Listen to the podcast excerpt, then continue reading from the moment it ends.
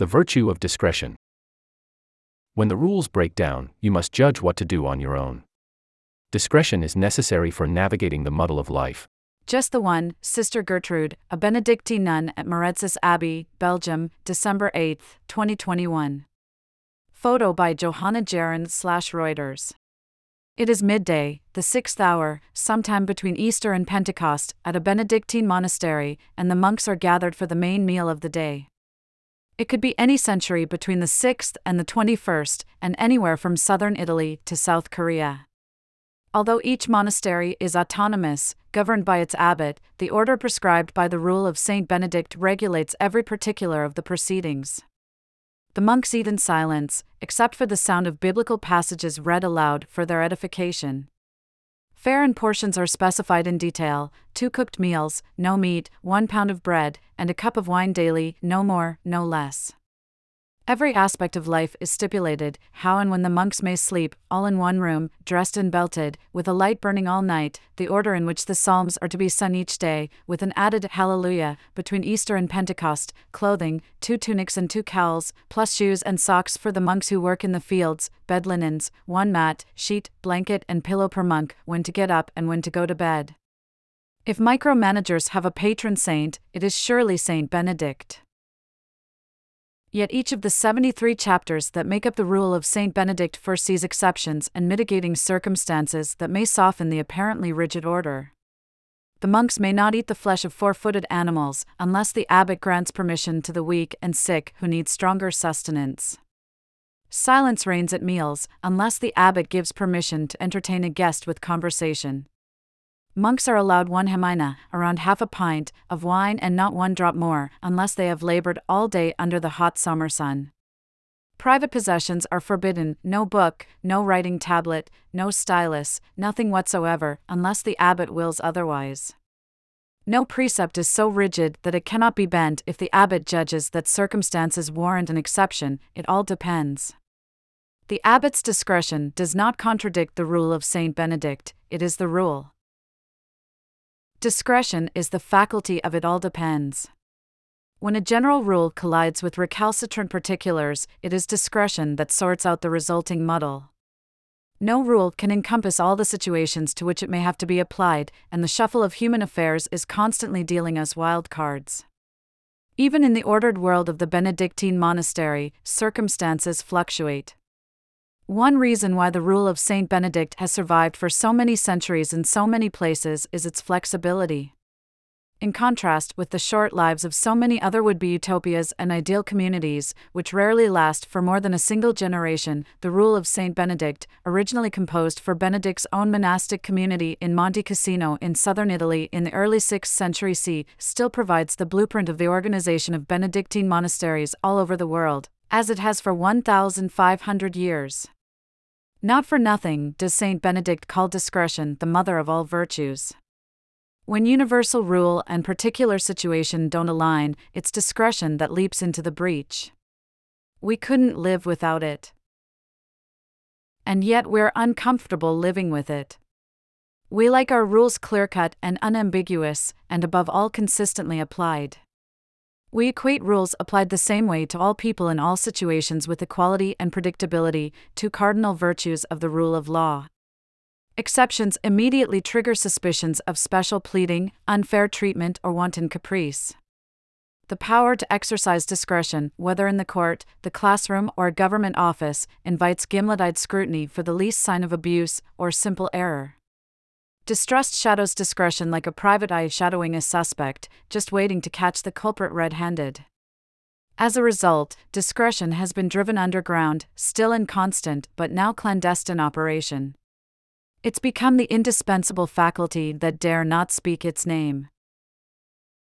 How did this happen? The decline in the fortunes of discretion is part of the history of rules. That history is long and labyrinthine, and rules have always meant many things the rules of arithmetic calculation, of games, of warfare, of cookbooks, of parliamentary procedure, of traffic, of musical composition, of marriage and divorce, of spelling, and on and on.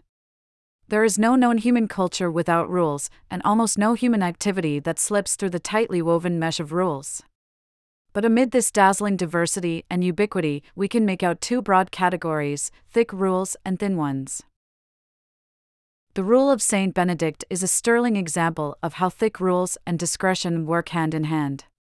Thick rules announce a directive about how or how not to behave, clearly and succinctly, but then they go on to fatten that precept with examples, exceptions, and appeals to experience, call them the three X's. For example, an early 18th century treatise on siege warfare contains what sounds like a self evident rule always attack the enemy's stronghold at its weakest point. But exceptions immediately follow. If a good paved road that made the transport of heavy cannons and munitions easier led to a stronger part of the fortifications, then the attack should begin there instead. Take another obvious sounding rule from a 17th century handbook on how to play various games. In chess, don't sacrifice a piece worth more for one worth less. Yet in the next breath comes an exception. Should your adversary seem to have a penchant for playing a particular piece, say, a knight, then you should do your utmost to put the knight out of commission, including sacrificing a piece of higher value, say, your bishop, in order to discombobulate your opponent and gain a psychological advantage. Thick rules are learned by example and from experience, and they are constantly being stretched by exceptions, the three X's, and perhaps a fourth X, for extenuating circumstances. These are part and parcel of the rule itself, the woolly coat that cushions the rule against unforeseen circumstances. A thick rule requires discretion to follow, the ability to discern among cases that may, at first glance, seem alike, for example, what the monks will be served for dinner, but, in fact, differ in significant respects, for example, this monk is strong and healthy, and that one is sick and weak. But what exactly is discretion, how does it work, and who is qualified to exercise it? As a practical tool, discretion has two sides, one cognitive and the other executive. Both are displayed to good advantage in the abbot's role as described in the Rule of St. Benedict. To be able to distinguish between cases that differ from one another in small but crucial details is the essence of the cognitive aspect of discretion, an ability that exceeds mere analytical acuity. Discretion draws additionally upon the wisdom of experience, which teaches which distinctions make a difference in practice, not just in principle. A hypertrophy of hair splitting is the besetting sin of scholasticism, and a mind that makes too many distinctions risks pulverizing all categories into the individuals that compose them, ultimately requiring as many rules as there are cases. In contrast, discretion preserves the classificatory scheme implied by rules. In the case of the Rule of St. Benedict, categories such as mealtimes or work assignments, but draws meaningful distinctions within those categories the sick monk who needs heartier nourishment, the weak monk who needs a helping hand on kitchen duty. What makes these distinctions meaningful is a combination of experience, which positions discretion in the neighborhood of prudence and other forms of practical wisdom and certain guiding values. In the case of the Benedictine monastery, these are the Christian values of compassion and charity. In the case of legal decisions, these may be values of fairness or social justice or mercy. Discretion combines intellectual and moral cognition. But discretion goes beyond cognition. The abbot's discernment would count for naught if he could not act upon those meaningful distinctions the executive side of discretion, already present in the rule of St. Benedict, implies the freedom and power to enforce the insights of the cognitive side of discretion. Discretion is a matter of the will as well as the mind. By the late 17th century, in the work of liberal political theorists such as John Locke, executive discretion would come to be tarred with the same brush as arbitrary caprice, a sign that the cognitive and executive sides of discretion had begun to split apart. The practical wisdom of those exercising power no longer commanded trust and therefore undermined the legitimacy of their prerogatives. Without its cognitive side, the executive powers of discretion became suspect. The history of the English word discretion roughly parallels this evolution originally imported from the Latin via French, discretion, in the 12th century, the meanings of discretion relating to cognitive discernment and to executive freedom coexist peacefully from at least the late 14th century. However, while the cognitive meanings are now listed as obsolete, the executive meanings endured, becoming increasingly controversial, as every contemporary argument about the abuse of the discretionary powers of the courts, the schools, the police, or any other authority testifies. Cognitive discretion without executive discretion is impotent, executive discretion without cognitive discretion is arbitrary. Executive discretion, that sovereign prerogative to decide without further justification, has lost much of its legitimacy. Just as liberal political theorists of the Enlightenment contrasted the rule of law with the rule of persons, so today's liberal polities contrast the allegedly subjective exercise of discretion to the objective application of hard and fast rules, for example, leaving the sentencing of a convicted criminal up to the judge, versus specifying mandatory sentences for crimes. Injustices can and do result in both scenarios.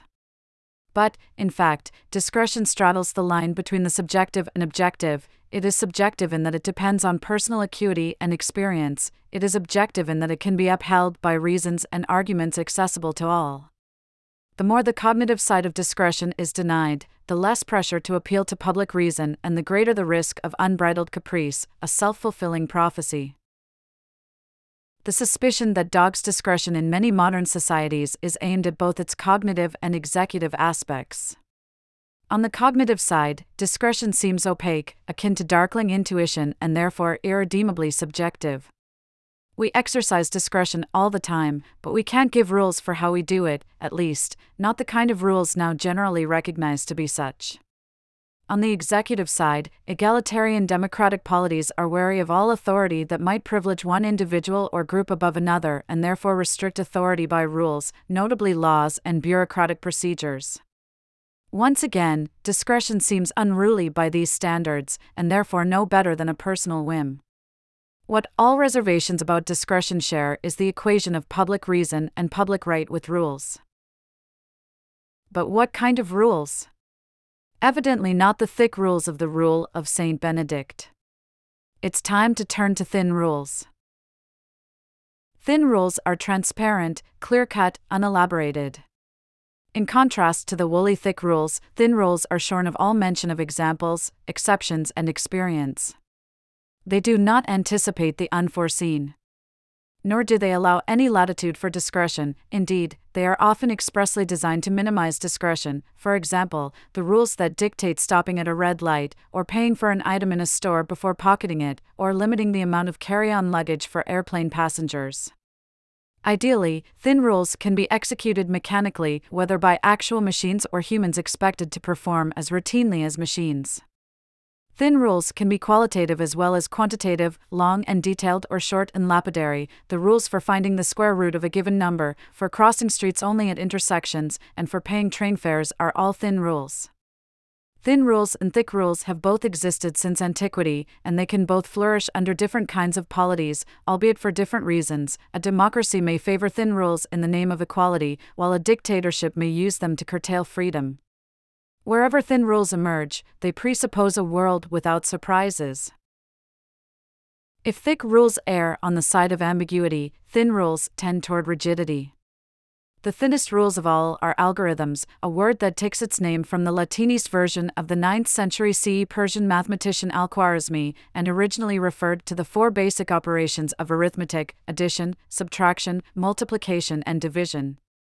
In our world, the prototypical thin rules are computer algorithms, and their strengths and weaknesses dramatize those of all thin rules. In 2018, a pedestrian crossing a four lane road in Arizona was struck and killed by an Uber self driving car. The car's software had not anticipated that pedestrians would cross anywhere except at an intersection, much less that they might be pushing prams or, as in this case, wheeling a bicycle, baffling the pedestrian recognition software.